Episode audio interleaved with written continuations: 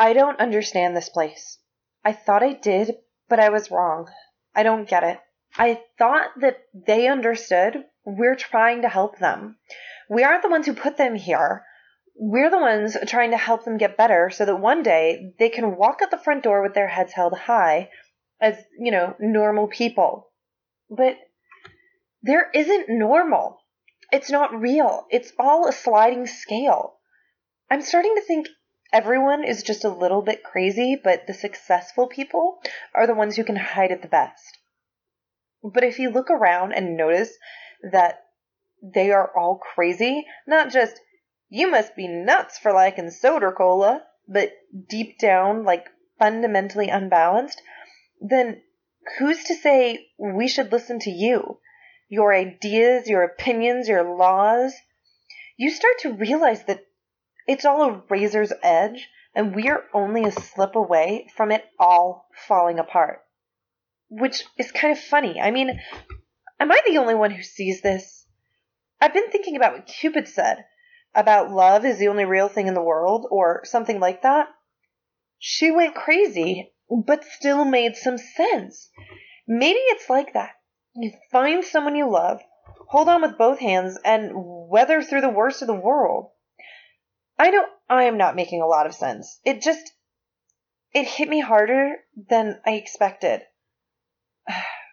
I think you'll understand when you listen.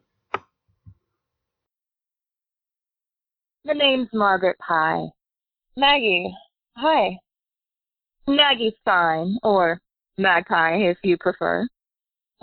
I'll stick with Maggie. How things been going? Oh, can't complain. Well, more like not allowed to complain.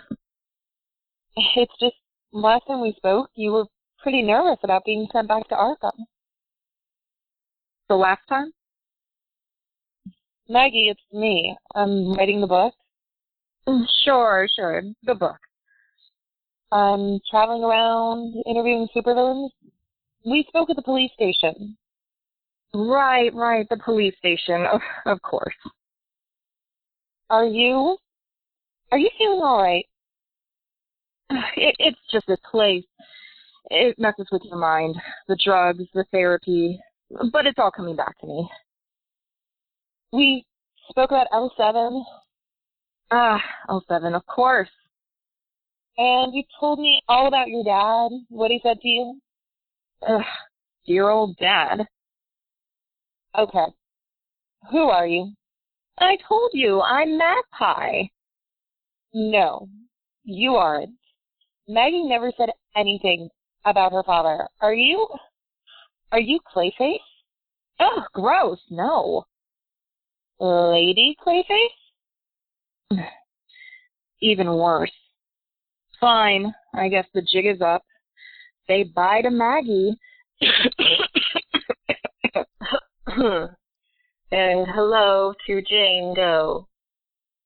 Jane Doe? Wait, I've heard of you. You're the serial killer, the one who takes over people's lives. Jane should have known better. Usually she takes much longer studying her prey, but when this opportunity came along, she moved too quickly. Jane will not make that mistake again. What opportunity? What are you talking about? Magpie is a minimum security inmate, the lightest level of security. Jane hoped she could take over Maggie's life. Maybe escape, maybe just ride out the time. How long is your sentence? Life. Six lives, actually. There have been more, but those are the ones that they were able to pin on Jane. Why do you do that? Refer to yourself in the third person. Because there is no person. There is no Jane. The name is one that the court assigned to her. They did not know of any other. Jane is nothing. Jane is an empty vessel waiting to be filled with a real life, one she has claimed for her own. It's really remarkable. Uncanny, really. How do you do that with your voice? My name is Magpie and I like shiny things. Won't you be my friend? It sounds just like her. And you look just like her, too. Right down to the mole on her cheek. Well, of course it does. It's her mole. What? You took her mole? That's sick. Took her mole? No, of course not.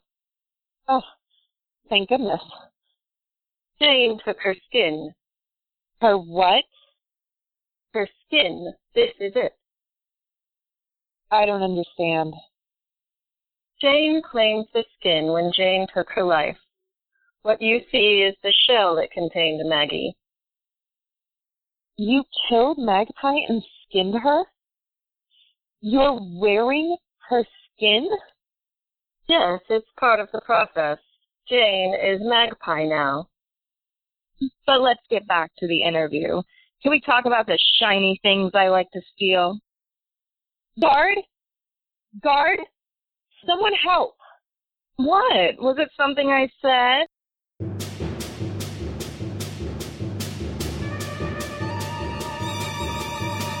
Legible Scroll presents To Prove a Villain, Episode 23, Magpie 2.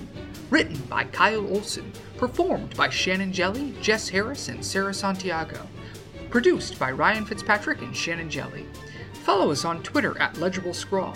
Check out our Facebook page or drop by our website, legiblescroll.com, where we do cool things and answer the important questions like what would happen if a struggling psychology major interviewed DC villains? You're welcome.